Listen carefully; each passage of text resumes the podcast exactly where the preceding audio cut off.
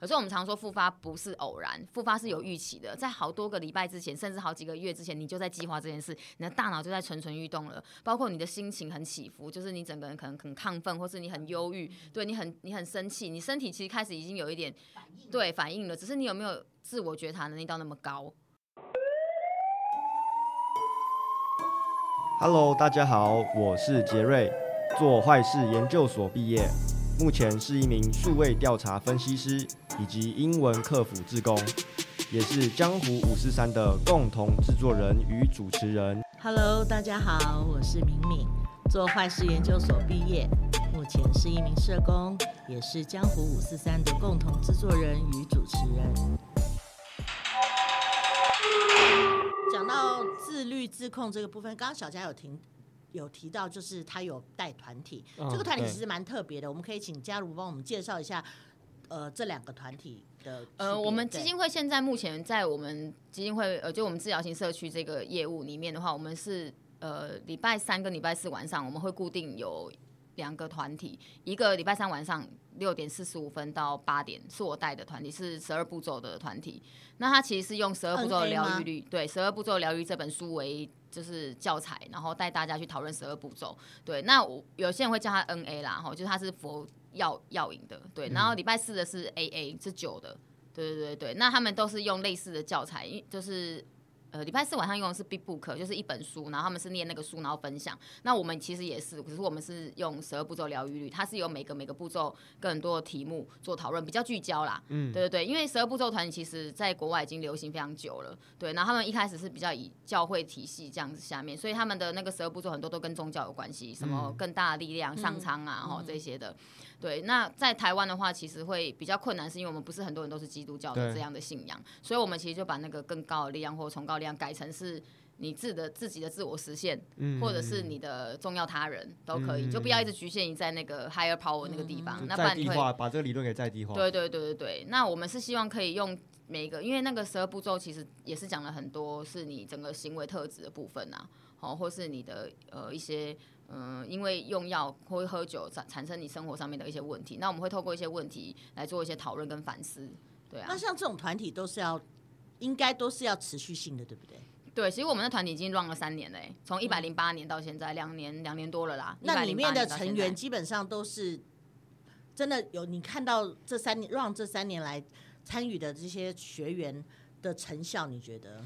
我觉得你当然要持续，因为我们我们这个团体是唯一有开放给外面的人的团体，嗯、所以其实听众朋友有兴趣也可以。如果你们有想要，你们身边有一些朋友需要的话，他们其实都可以来参加。这个这个团体是可以增加你的自控自制的能力的，对不对？我觉得是可以增加你的反思能力啦，嗯、哼哼因为在十二步骤里面有很多是要去探讨一些过去的一些经验，哦，然后还有就是你要去承认自己，呃，在不管是毒品或是酒精上面，你自己的角色是什么。对，所以其实会让他们去一起去做很多的思考。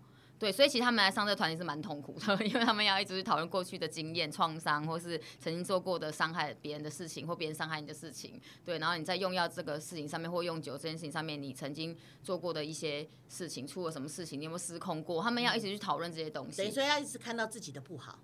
嗯，当然也会有一些好的地方啊，嗯、包括你在这件事情上你的看法有没有不一样啊，有没有一些改变？所以其实你参加的越久之后，你可以更了解你自己，呃，是没有办法去控制毒品或者酒精的，那你更知道怎么去。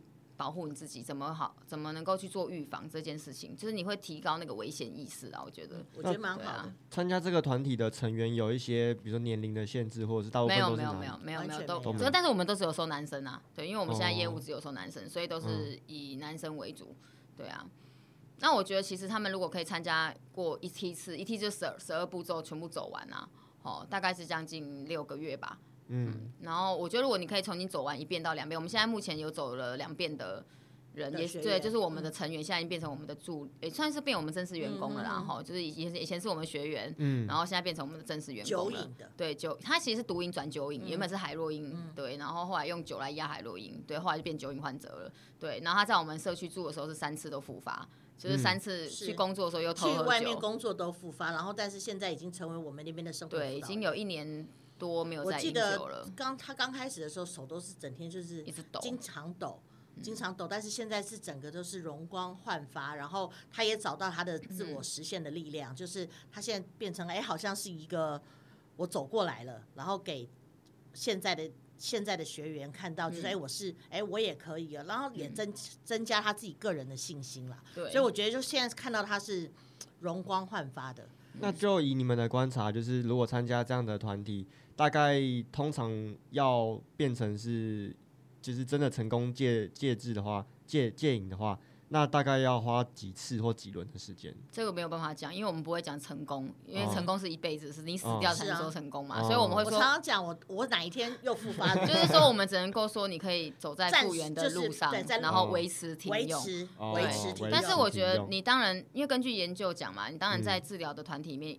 至少要六个月到九个月，就越久越好啦。越久的成效是越好，因为你会学到很多方法。其实到最后你会发现，戒酒酒或戒毒不是靠你意志力，也不是靠一些长篇大论，就是很简单。一个就是你不要挑战你自己，嗯、对不对？然后第二个就是你不要就是呃心存侥幸，不要自作聪明，嗯、哦，就是你要你反而是要放聪明学聪明。什么意思？就是说。它其实跟十二步骤第一步骤也有关系。我常问他们说：“你们可以承认自己无能为力抵抗成瘾诱惑吗？”他们都会说：“哦，我可以，我知道，我知道我不行。”哈，可是很奇怪，他们明知道他们不行哦，他们都承认哦，可是他们常常还是会跟有在用药的人喝喝酒的人在一起，出现在那些场合，甚至找的工作都是有酒精的，例如厨房的工作，对不对？哈，或是他们身边的朋友有一些还在吸毒，或是他们会去 KTV 唱歌、卡拉 OK，那就这样就很奇怪，这样就很矛盾啊！你既然可以承认自己无能为力抵抗成瘾的诱惑，那既然没有办法抵抗，你怎么会让自己暴露在那个环境里面？所以我有这些全部都是危险情境。我有在想过，他们会不会拿这个当借口？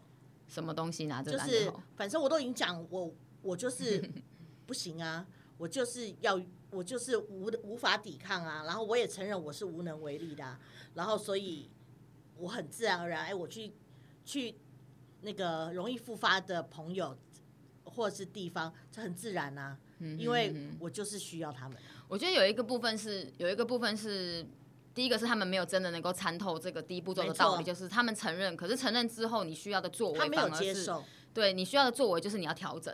就是你必须要调整整个情境，嗯、包括你的你的交易的人事物，这些全部都是配套在里面。跨了一一步，对，但是第二步没有往前跨。就是他们可能也也有可能他们没有联想到那里啦，嗯、他们觉得，哎、欸，我对我承认我不能够抵抗，因为我过去有一些失控经验，我们都会带他们去讨论你过去失控经验嘛。他可能就会说，哦，以前用药可能用五克，然后再变十克、二十克、三十克，然后从吸到贩卖，然后到时候呃，就是房子一栋一栋卖，哎、欸，这个都是例子没有错。所以他从这些例子当中，他感受到说，对。我真的没有办法，你看我都失控了。可是接下来你失控了，你是不是要更小心？如果我自己觉得我是很容易出轨的人，嗯、我是不是要更小心？有人要来就是约我，下次就会 更小心啊。就是你跌倒过，我走到这边就会跌倒，那我自己以后走到这边我会更小心啊。但是他们不是，嗯、反而就是。对，就是就是他们可能没有学到这些技巧，所以为什么我们会上课？有一部分在上预防复发，你要能够提高你的危险意识，这些危险情境、内外在诱因，这些你全部都要知道，因为这个就是会去符合你无能为力抵抗这件事情。你既然无能为力抵抗，那你就是要更注意所有的事情，风吹草动对你来讲都是个 Q，都是个诱因。嗯、你看到薄特瓶，看到什么东西，你就要马上联想到那个很有可能就会让你复发，包括你需要去西门町这些这个场所，对，对你来说马上能够有一个危机意识，就是、嗯、哦。这个东这个地方我，我去那边可能就很危险了，我就不要，嗯、应该就是告诉自己，我不要去这边，我可能换一个地方。对，但是他们可能，但是因为他们长期使用，我觉得他们的成瘾大脑，我们说我们有成瘾大脑跟理性大脑，我们成瘾大脑太活化了，所以他们很快，我就常形容一个就是 GPS 导航，你现在回家，你只要一按动，马上就回家了，对不对？可是你已经搬家啦，嗯、你的 GPS 都没有。改，然后你下次再按，它又马上导到那边去了，嗯，对不对？然后你自己可能不需要 GPS。这个这个这个譬譬喻嘛，对，就是像骑车有没有？你就骑到你舅家去，可是你其实已经搬家，哎，怎么我又骑到这里来了？骑到这边来了，对对对对。比如这个譬喻蛮好的。那你就是要想办法把那个 GPS 导航导回来啊，就是要再重新设定。现在就是在，其实我们我们在做的工作就是在调整他们这个 GPS，对对对对，就让他们要很要变成就是。新的家，新的方向，要很自然能够到新的方向。然后他们要能够想一想啊，当他们要做每一个决定的时候，他们都要能够停下来想一想，不要那么的下意识，直接直接反应就是。但是因为那个就是成瘾脑，他只要看到这个某一个东西、某一些人，他马上就反应很快，就所以有时候他们常常都说：“我不知道，我只是出去想去剪个头发，我怎么就复发了？”这句话就不有。但是你再问他更清醒一点，他会告诉你说：“哦，对，我本来去剪头发，但是我们那剪头发旁边的店就是以前我吸毒的地方，然后我就想都。”没有想，我就走进去想说要剪头发，然后剪完头发就下意识就走到那个人家里面，然后我就用了，就是他的速度为之快到他都没有察觉到。可是我们常说复发不是偶然，复发是有预期的，在好多个礼拜之前，甚至好几个月之前，你就在计划这件事，你的大脑就在蠢蠢欲动了。包括你的心情很起伏，就是你整个人可能很亢奋，或是你很忧郁，嗯、对你很你很生气，你身体其实开始已经有一点反应，对反应了，只是你有没有自我觉察能力到那么高？对，所以我们都会去教这些东西，要是他对他自己有更多的自我觉察的时候，他才能够有很多的策略跟方法去做应应啊。我这样听起来很像，就是你在戒治的，在戒瘾的时候，必须要随时的观察自己，你要比平常、嗯、更敏对更敏锐，更学习的如何去观察自己的心情。然后自己的目前状态，对，因为可以说来就来，对，我还记得明明曾经跟我分享说，有一次你坐捷运，忽然就很想，对，就想 那个感觉就来了啊，感觉来就来了啊，对啊，有时候真的是你忽然忽然就来了，睡觉梦到都是很有可能的。哎，那假如你这十一年的经就是工作经验，你应该有最开心的是什么吧？最快你觉得感到高兴的是什么事情？然后感到难过的又是什么事情？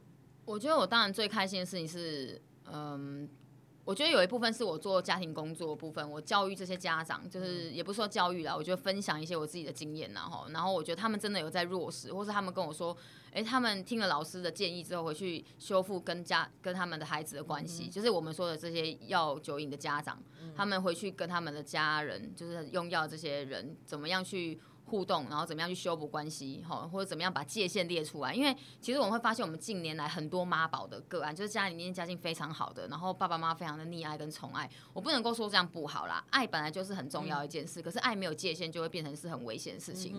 我们甚至有家长拿药给孩子的，他把药都收起来，然后孩子跟他说：“我想要用。”妈妈就自然就给他了，因为他说他不想要看孩子这么痛苦，或是看他去外面跟别人乱拿，然后可能就增加风险。倒不如我来，我来管药来好了。管控，但是这个这就没界限了。对对对，这就已经没有界限，或是拿钱给他去买药，这就帮助不了小孩了。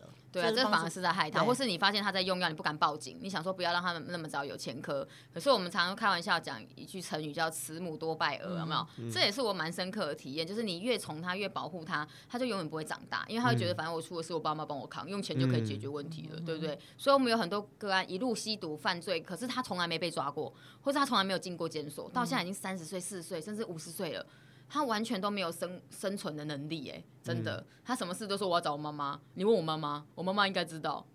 天哪，这以后怎么办？妈妈会死，哎，妈妈会老，哎。所以说，你开心的应该就是，如果你经过你的教学相长的之下，然后。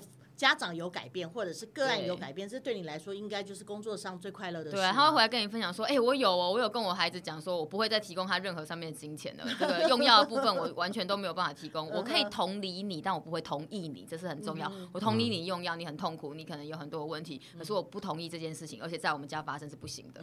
对，他开始会列一些界限出来了。那一开始当然很痛苦嘛，而且甚至有一些家长跟孩子是很共依附的，他会觉得说，我我就是。”他心里希望孩子好，可是他又不希望他好，因为他好了之后他就不需要我了。哦，对啊，这叫共依附啊，两个人的关系是很黏腻的。呃，其实，在药瘾者身上是很常见的，所以他一一方面就责怪你怎么不改变，另外一方面又拿钱给你去买药，这是我们常看到的。所以还。家长怎么从这个这个行为模式上也去体认到自己在这个上面的角色是什么啦？嗯、那如我觉得有透过一些家庭的工作或是家庭的会谈等等的，他们会有一些调整，或是他们自己也有一些反思。嗯、不是说自己做的不好，而是说怎么去拿捏那个界限。因为我觉得都是出于爱小孩啦，嗯、对，所以他们愿意多做多给。可是给的过多或是给的不正确，其实反而是造成更大的问题跟伤害。所以，我我发现他们开始有在调整他们自己的教养的方法或是想法。我觉得是想法先变了。他不再是去污名化这个、这个、这个、这个用药这个人的时候，我觉得那个就是一个很大的进步。他不会再说他的孩子没救了，没钙哈，不会说他就是意志力不够坚定，嗯、不会说他没有用，就是别人害他的。嗯、他不会再去这样讲的时候，他开始知道说，嗯，我的孩子生病了，他需要帮助。我的孩子他其实也很想改变，只是他找不到方法。然后我需要，我们需要一起来帮助他。哎，他开始有这样的想法的时候，我觉得就是一个很大的进步。也许不用真的实质上做出什么太大的改变，可当他想法调整之后，他跟孩子的关系就会进步，因为他不会再对他孩子说：“你就是没有用啦，对不对？你就是不会改啦，对不对？那戒酒而已，戒毒而已，你怎么戒不掉？不然我用给你看，然后再戒给你看，有没有？我们很多。情侣之间，我是蛮遇到蛮多个案，是他的老婆或者他的先生在用药，哦、他会说，有听过对，那我你这么没有办法戒。那我借给你看，我用，然后我借给你看，结果后来也是不了了之，就是一起用了。一起用啊！哪有你也有说过类似的例子？对啊，哪有那么容易的事情啊？对不对？如果我们真的知道这个第一步骤是无能为抵抗我根本连用都不敢用的。你我常常都开玩笑说，呃，我很幸运，是我虽然我的童年是很辛苦的，可是我至少在那个环境里面没有机会碰到毒品。我们那时候可能本来是七、嗯、七字头的哈，那时候比较单纯的、啊，没有毒品，就酒而已。所以我其实。呃，年轻的时候喝酒是喝蛮凶的，可是真的很幸运是我没有碰到毒品，否则我觉得我自己应该也是有成瘾特质的，也是有成瘾的那个，我应该就马上你应该也有成瘾脑的，有很爱我把它就是转换成运动，我很爱运动啊，嗯、对啊，健身运动打拳击、嗯、或是学习一些东西，我的成瘾是在这里啦。嗯、可是如果刚好那时候有毒品。哇，我看我可能也就完蛋了，就步入这个圈圈了。现在就不会有敏敏坐在这里，他那个位置是我坐的，资深更生人，对不对？我常常以前早期在基金会都很嫉妒他们，你知道吗？因为我们的学生都喜欢听他们讲话，都不喜欢听我讲话。他们常常都会说：“老师，你有吸过毒吗？”啊，没有，那你没有来教我们戒毒，你又不会吸毒，你连毒品长什么样都没有看过，哎。我就很生气。加入的那时候的毒瘾的知识都是由我们这群人告诉他的，对对，我都从他们身上偷来的，然后现在比他们厉害。偷我们的东西，对对对对，把他们的梗全部都偷掉。那刚刚是讲到就是会带给你快乐的例子，那如果说是那种在你的从业生涯有没有一些你很很难过，你觉得很无能为力的的经验？无能为力应该是常常有啦，对啊，因为我们常说印象最深刻，你印象最深刻让你很难过的。我觉得，我觉得刚才讲到那个开心，当然还有就是个案的改变，也会让我很开心啊。就个案本身的改变、转变，例如说他不再吸毒，或是他就算还是有在用，可是他可能有一个比较稳定的工作，或是跟家人的关系比较好，他只是他可能没有办法完全停用。对，我觉得这样子我也可以接受，就至少他跟他以前相相比较来讲是有进步的。他可能还是在帮派里面，或者他可能还是做一些。违法的事情，可是他至少活得比较像个人，嗯，好，那这个部分也会让我觉得有一点欣慰，至少他有一些进步。那当然，反之来讲的话，就是这个个案他可能呃真的没有太多的改变，就是说他可能生活非常的糟糕。然后你一直注入你的心力给他，可是他怎么感觉好像都没有接收到，然后依依然这样子。对，就是或者是我觉得比较多的是我没有办法，嗯。就是我没有办法提供一个比较全面性的服务，因为我觉得我们社工还是比较单一啦。就是说，我想要做家庭，可是家庭就不给力呀，怎么做？爸爸妈妈可能就是没有办法配合，对，没有办法配合，或者他们真的就是已经现在生阿公阿妈了，七八十岁，你要跟他讲什么成瘾脑大脑，我花了算了吧，对不对？你还不如给我一个月六百块、六千块补助，我还比较开心。我每次看到你还会。就很热情的迎接你，对不对？所以我觉得有时候是有一些限制，或甚至有些家长他就完全拒绝你啊，他会觉得说你凭什么来教我怎么教小孩？你自己都没小孩了，对不对？就清官难断家务事嘛。有时候家庭工作很困难是在这边，所以你明知道他哪里有问题，其实大部分我接触青少年都是家庭状况比较多。我们不能够说是家境不好的这种，而是亲子关系冲突紧张。可是这个是最难，因为这个花很长的时间。那我们我觉得这个是反而是我我觉得比较没有办法进入的啦，就是我做不了那么多的，那顶多我只能就是安置这个孩子。可是这个孩子安到机构里面去，那机构也没有办法为他量身定造他所要的一套的处遇计划。这也是我觉得我这一两年我做呃我们治疗型社区那时候的。呃，刚入住有一位个案，就是也十六岁吧，吼，一个廖同学，他基本上其实家家庭状况也是非常非常多啦，然后他安到我们机构里面来，可是因为他的状况实在太多，他其实有很很明显的冲动攻击事件，对，然后他就是，呃，应该怎么讲，就是他很像一个。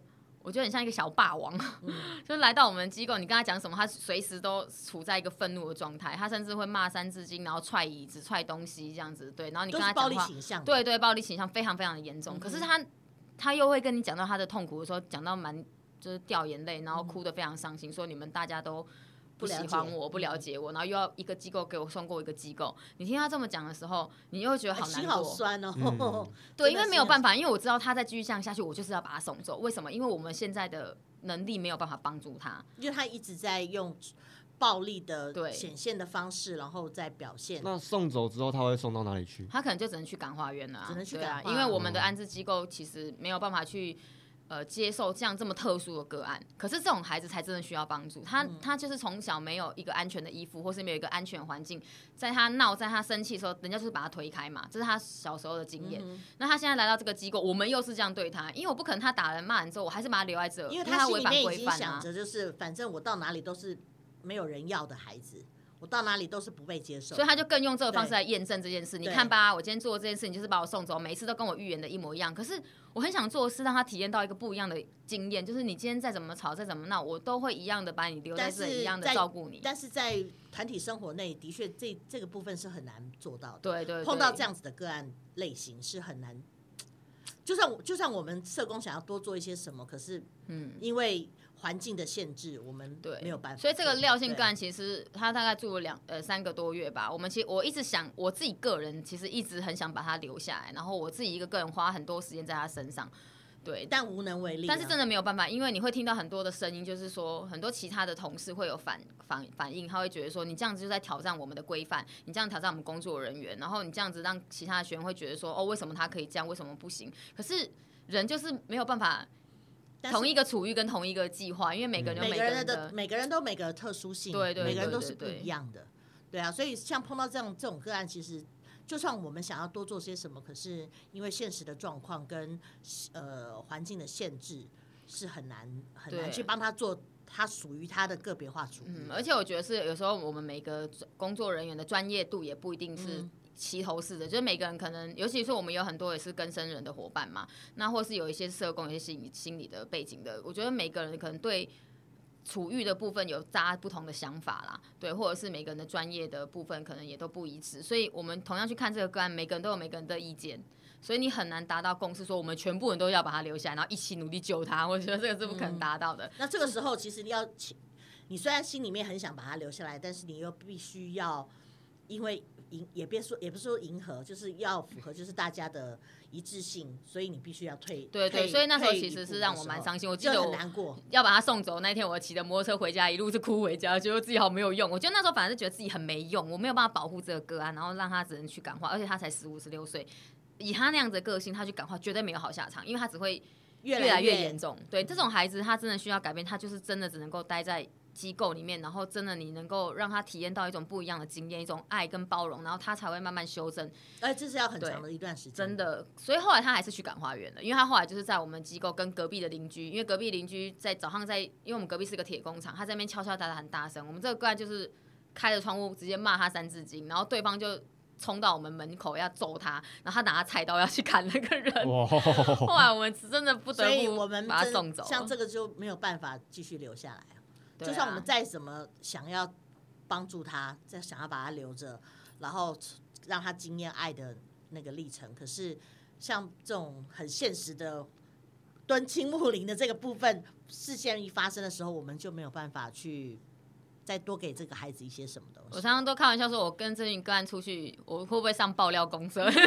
因为我们个案都很搞啊，就常做一些很奇怪的事情啊。然后就想说，哇，每次带他们出去，就心理压力很重，这样子，对啊。但是也觉得他们很可爱啦，就是也蛮好，蛮有趣的。所以这个工作其实有蛮多五味杂陈的，对啊。后来那个个案他也是去了感化院了，但是我觉得我能够做的。我觉得就算他去了感化院，我们结束我们在机构内的服务是结束了，嗯、对，就结案了。但是我自己都还是会再跟他们保持联络，实际上我还是有在写信给他，然后关心他的状况。就是我们离开，我觉得我做社工没有真的所谓有结案的一天。就 paper 上的结案啦，嗯、对，，paper 上面的结案，但是事实上我们跟个案的关系其实都是。嗯一直保持这个，我觉得是我跟敏敏学来的啦，就是真的真的真的，我讲的是事实，就是我们机构的很多的同事，其实你会看从他们身上学到很多，就像我觉得敏敏也是给我很大的在工作上面的一个一个很好的老师啦，就我看他自己对个案。不离不弃，然后做到有时候很夸张了，真的带回家养都有可能的这种。这种事我做，但我也有带过一个个案回家，女生女生在这边要讲，回家住一天这样，都是都是他们教坏我的，没有界限。但是我觉得年轻的时候很疯狂啊，这种事都可以做出来。嗯、但是学到等到你。越来越有经验，越来越有经验的时候，知道这种事情就不能做了。像以前我会借钱给个案，对对对，然后但现在我也有借借过钱个案，都没有拿回来。你不要再乱交了，以后不要交新的个案，你不要交我们新的社工。现在不会了，现在不会了。现在其实就像我我刚刚讲的，不只是小佳在专专业上的累积跟经验上的累积，会让他自己更成长，包括我自己都是啊。就是其实我自己，我常常讲说，呃，不是我们教个案什么，可能我们在个。应该是我们也在个案身上学到了一些，互相学习，就互相学习。对、嗯、你这样有没有同时看到两个就是那种很有热忱？你知道为什么我们社工生来可以做那么久，做那么久都自己在自嗨？这让我想到，就是我们家的人常常会问我妹说：“你为什么要做社工？你看到的事情都是这么负面，你为什么要做？”嗯、然后其实我觉得我妹她就是对我来说就有点像两位这样，她就觉得说。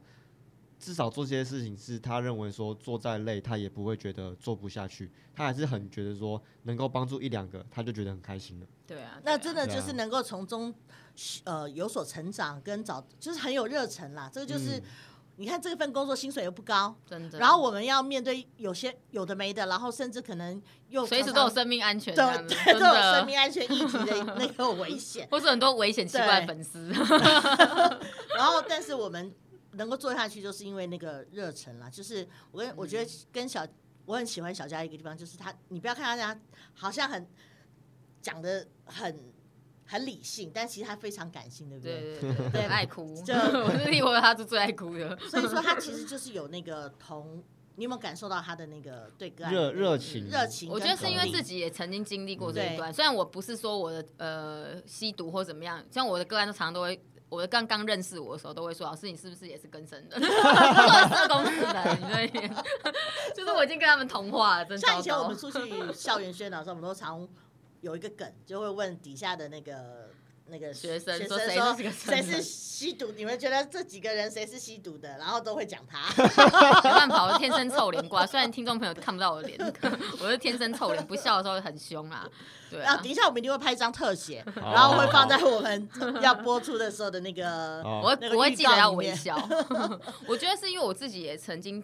就是说，我觉得在这些个案身上都会看到我自己多多少少的影子的重叠啦。不管是成人个案或青少年个案，我觉得都会有很多自己的投射，或是很多自己的移情在里面。所以我觉得我在做这份工作的时候，就会觉得很感同身受，就会觉得这群人其实就跟我自己的家人是很像的。所以，但但但是这个也会有很多的风险呐，就是会觉得。你好像没有投射，会啊会啊，就是有时候我看到酒瘾个案，我很生气，就是看他喝醉，因为有时候我们的酒瘾个案复发回来就醉倒在我们的社区里面。门口，对，然后皮包都掉，然后满身伤，你看到的时候一股怒气，因为你会投射到我我我的父亲的角色，因为我爸小时候给我的感觉是这样，可是我通常都会上来之后再好再想一下，然后赶快把那个角色脱离，这样的，我这个不是这个就是你现在的最厉害的地方，就是最棒的成长啊。对，但是我大概就会给他五分钟的时间。如果他五分钟过后还继续撸我，我就会再跳回去另外一个模式，把他干掉一顿。所以前昨天那个个案打给我，一直在讲这个最严最话，我实在是哦，开着一直听，大概已经超过十五分钟，我说他已经用完我耐心，我就把他按掉了。还是会跳出来啦。成人个案跟青少年个案你都有所接触嘛？嗯，那你觉得你在服务成人个案跟青少年个案有没有所不同？我觉得成人个案当然比较。我觉得我常反而比较多投射型的成人个案的部分啊，嗯、因为可能成人嘛，比较能够联想比较多，就是我的我的爸爸原生家庭，原生家庭的那一块啦，吼、嗯，所以我对我对成人个案比较比较没有那么多的耐心，嗯、比较能够讲一些东西啦，就是比较能够就是像大人一样谈事情，嗯、对，然后我觉得比较。但真的是比较多个案就会比较包容，对对对，就是对成人个案比较多，真的是教导的部分，嗯、就是教育教导他们，就是把一些知识理论东西告诉他们，然后分享我自己比较多我自己的经验的东西，嗯、以我自己也是一个酒瘾家属 的角色，或是来跟他们做分享。然后，那但是青少年，我就觉得他们比较像小孩，比较像孩子啊，他们其实很多需要陪伴，呃，所以我对他们其实会比较多耐心，然后也比较像朋友一样啦，就是比较不像社工，对，像个姐姐。的样子，所以我跟他们也会骂来骂去啊，干来干去的，完全不像社工。然后他们都说：“哦，我都没有遇过社工会骂我们脏话的。”对啊，就比较像家人啊，对啊。所以我我的青少年个案跟我有些大部分都还保持蛮好的联系，包括他们去感化都还是会写信回来，然后出来之后都还是会再见面吃饭，对啊，就很像家人跟朋友。嗯嗯、那你觉得你还会再有第二个十一年吗？我其实我觉得我我以前因为我因为年年轻的时候其实很辛苦嘛，就是不管工作或成长，现在也很年轻啊。不年轻了，这样推论也可以大概推论出我几岁。所以我我记得我到第利伯他兹的第一天，我都说我四十岁要退休。讲啊讲啊讲到现在已经快要四十岁了耶！再两年我就可以退休了。但是我觉得我不会真的想退休，因为我还是很很喜欢教育的工作，就是我喜欢把我所学的东西教给别人，所以我很喜欢做亲子教育或者做团体工作。就是我希望我把我自己所学的东西教给大家。对对对。那所以我希望我之后。也许我可以做比较多教育的工作，训练啊，教育的工作，或是嗯、呃，我觉得像我们现在做这个治疗型社区，我就觉得蛮棒的。就是我觉得他们真的需要一个不是在山上偏远地方的那样子的呃机构，而是在比较多，比较符合他们原本生活的对对对，或者是说可以有很多不同的面向的介入，包括职业的培训啊，哦，或者是呃，怎么样去提升他们自己的自信哦、自尊这方面类似的课程。所以我会希望之后也许有机会可以转型。比较走培力这个部分嘛，真的去教导他们一些职职业上面的工作上面。所以之前我跟明明就有说，我们想要开咖啡厅啊，然后我们自己本身喜欢喝咖啡嘛，开咖啡厅，然后带团体，带团体，然后他们也可以来学怎么去烘咖啡啊，或者是什么。但是也许可能不用局限只有咖啡厅啊，可能有更多可以做。像我我南部，我爸爸是有在种田嘛，我都开玩笑说，把你那些田以后留给我，我也不会种，不如我们就把它弄成像民宿这样，然后让这些 更生人来种啊，对不对？然后然后自己来，像其实现在已经蛮多。那种戒毒村，像晨曦会啊，或者阻碍之家，或是路德，他们自己都有自己的农场啊，开心农场。其实，呃，种田劳务这个部分，其实对跟身身体的复原是很好。只是说，通常这些地方都比较远嘛，嗯、那他们都很难跟现实的环境真的有结合，结合嗯、所以为什么复发的比例还是很高？的原因就在这边哈。所以，怎么去做配套，或者怎么样能够让它变得比较完善，这个可能还是需要思考。但是，我会觉得，我希望，也许我。真的四十岁过后有机会可以做转型，是做比较多是教育的部分，或是真的是可以呃培训他们有一技之长。但也还是在助人的这条路上。当然当然，因为我觉得志文工作还是我很喜欢的啦。对，我喜欢帮助人家嘛，因为我本身比较鸡婆嘛。你也很适合这份工作。我很适合卖药，不是不是不是，我我是指的是不是卖毒品的药，我适合做那个什么那叫什么推销吗？推销第四台卖东西的。对对对，对，因为我在地方他团体带的非常好。没有在团体里面很喜欢乱骂人，然后宣导的，对我之前做宣导的啦，所以宣导做久就很容易一直卖东西，就好像在卖药。对因为你知道宣导都有时间限制，五十分钟之内你要讲那么多，你怎么可能讲得完？还要分给他们讲，有以前我们都还要搭配跟生人嘛，就五十分钟，五十分钟你还要分二十分钟给他们啊，所以你前面都讲的很快急呀，对啊。所以小霞讲话那么快，就是很就是是因为这个原因，所以练练就 没有本来就很快。以前做菜市场也是这样，很急很急很急，对啊，所以就所以我说我适合去做卖卖车卖药 sales，这也是跟。你的生命历程有关啦，就是之前有在就是摆摊卖过东西，嗯、然后你在做这样的宣传的时候，其实就会。拿来应用在这上面啊！我觉得我在做他们工作有一点很像是，我也在宣传一个理念给他们啊，嗯、就是说你们会改变，人是会改变的，你们都是有机会的。不要现在觉得说你们现在已经吸了二十年、三十年了，好像看似人生没救。常常都会觉得我很像在卖药，你要相信你可以改变，有没有像那种直销团队，有没有？对啊，然后吸引力法则，你要相信你是什么样的人，你就会变成什么样的人。这样，因为我自己也有在带读书会，就是最近我在我们社区也在带读书会，所以有时候我会去看几本有一些书籍，觉得不错的，然后会跟他们分。享跟讨论，所以我觉得我其实我这样的一个工作也很像在行销一个理念给他们，让他们相信人是会有机会改变。然后我们身边这么多人都是见证，明明或是其他的跟生活班，对我当然我自己也是，只是我比较因为比较没有跟他们有药物这方面的经验的分享啦。哈，但是我觉得比较多就是让他们看到我们的工作团队里面有很多都是跟生人，怎么变成工作人员，甚至去念书变成副执行长，然后。一路爬到现在的位置，那你们也是有可能的。即即便你现在四十岁、五十岁，你只要愿意，你还是有机会的啦。对，只是你怎么去改变那个想法是很重要的。对啊，所以我就觉得我是在推销这个理念跟想法。那最后我想说，请嘉如分享一个，就是你从业十一年以来，你最难忘的个案经例子。最难忘的个案哦，嗯，我觉得应该是，或是有遗憾的个案，有遗憾个案哦。嗯其实真的是蛮多的哎，对啊，因为有遗憾的很多哈、嗯，因为都没有办法真的做到你想要做的啊。嗯、因为那讲一个满意的个案好了，满意的个案，遗憾太多，满意的是不是？满意的个案应该就是我最近我们我呃我在这这这几集的那个青春很有事，有一集就是拍我们的一个算我。哦、他算是我在基金会的第一个个案哦，真的假的？嗯，在十一年前，我那时候在城镇的时候，城镇中学感化院里面的一个个案，嗯，对，然后那个个案他也是帮派背景，身上都是刺青嘛，然后呃，我辅导他没多久，他就出出出出所了，嗯、出所回到高雄这样，然后可是我们都一直还有联络，他也很年轻哦，那时候好像才十九岁吧，然后那时候他还那时候他回去的时候，我就问他说，那你回去之后你还要继续混帮派吗？他说应该吧，不然他也不知道干嘛，可是他可能在继续混的时候，他就发现。这条路再继续走下去，好像也没他想象中那么的容易啦。嗯、然后其实爸爸妈妈也很希望他可以改变，因为其实他爸爸妈妈都算是高社经地位。我记得好像爸爸妈妈是警察，什么什么公务员之类的啦。嗯、对，就是他就是他最没成就，又吸毒，然后又去关这样子，所以他就觉得说，嗯，他不应该要再继续这样下去。对，那当然我们因为也认识很久了啦，多多少少也会跟他讨论跟分享这个事情。就后来他就说，嗯，那不然我就去签志愿役好了。后来他就签了海军志愿役，然后一当当了五年。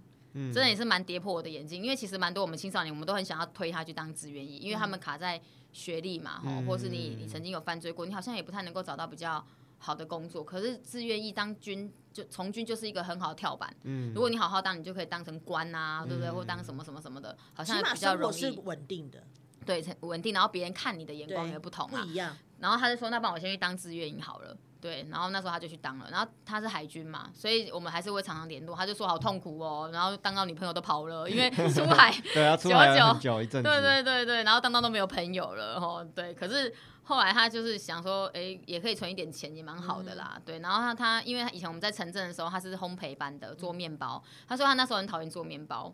对，因为就是在里面没事做，可是就只能够做面包，然后生活就是很很枯燥乏味，等着等着出所嘛。嗯、可是他后来想到说，哎，面包是他的一技之长，他想要是不是有可能可以靠这个为生这样子啊？所以他就想说，那我来开一个烘焙坊或是面包店之类的这样子。然后那时候他有一个很好的青梅竹马的女女生的朋友，也很喜欢做甜点，哎，他们就因为这样子就。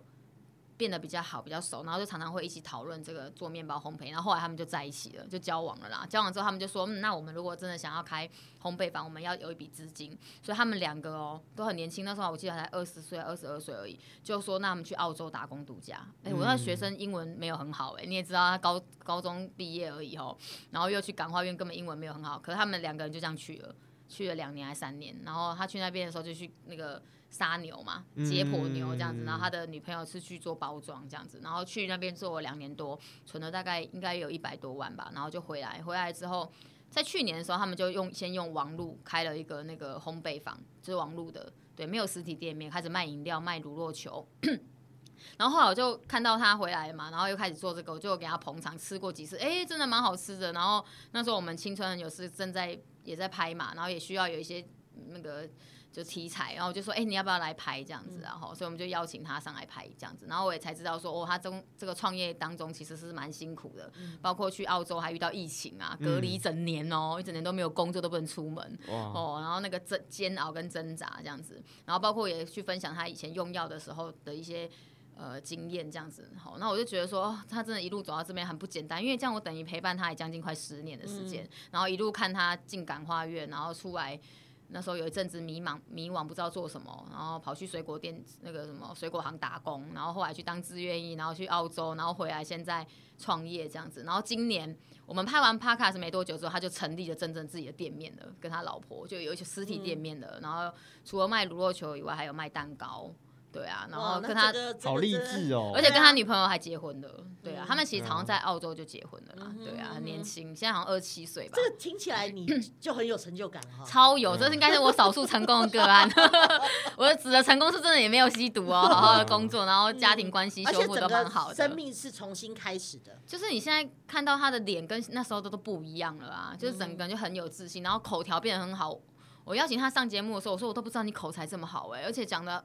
好有条理哦，嗯、哼哼哼真的就是刚跟他认识的时候都完全不一样，完完完全感受到你是整个整个就是非常有成就感的那个。而且这个他的这个案例让我想到一个，不好意思，我要就是讲一下犯罪学的东西，就是 让我想到一个理论，就是非正式社会控制理论。嗯，对，它里面不是说什么婚姻，然后从军，然后你的邻里改变，都可以，对，都可以让你，就会影响了，对，都可以让你所谓的终止犯罪之类的。对啊。然后刚刚这个个案完全就是印证了。那套理论呢，就是 对啊，他跑去从军，然后包含邻里，就是生命中有一些重大的改变。对，邻里的改变，也就是他跑去那个就是澳洲，就是完全跟以前过往的生活。就是不好的是脱节的，对，其实我觉得我们的青少年或者是成人，他们很常常会有一个局限于在他现有的现在生活的选择，他们都忘记他们有选择，他们都以为他的选择就是吸毒，否则他的选择就是这些生活圈。可是他忘记，他只要再稍微跨出他的舒适线一步，他会发现外面世界实在是太丰富了。尤其是青少年，他的世界是更宽。我的这个学生他去了澳洲之后，他就发现哇，他根本就不想回台湾了。他觉得澳洲不是很好，而是那个整个氛围自由，然后尊重，然后。薪资也高，然后生活整个水准都不太一样了。他就觉得说，哇，我为什么我以以前会想要很喜欢帮派那种打打杀杀的生活这样子？他觉得他以前到底发生什么事？他说他回去看过去的自己，他就觉得自己好强哦。哇，这听起来很励志哦。对啊，对啊，对啊。嗯。哦，那今天真的是很谢谢嘉如来参加我们的我们的江湖五四三。然后我觉得，哎。你这样子有没有很想去听听看他们的青春很有事？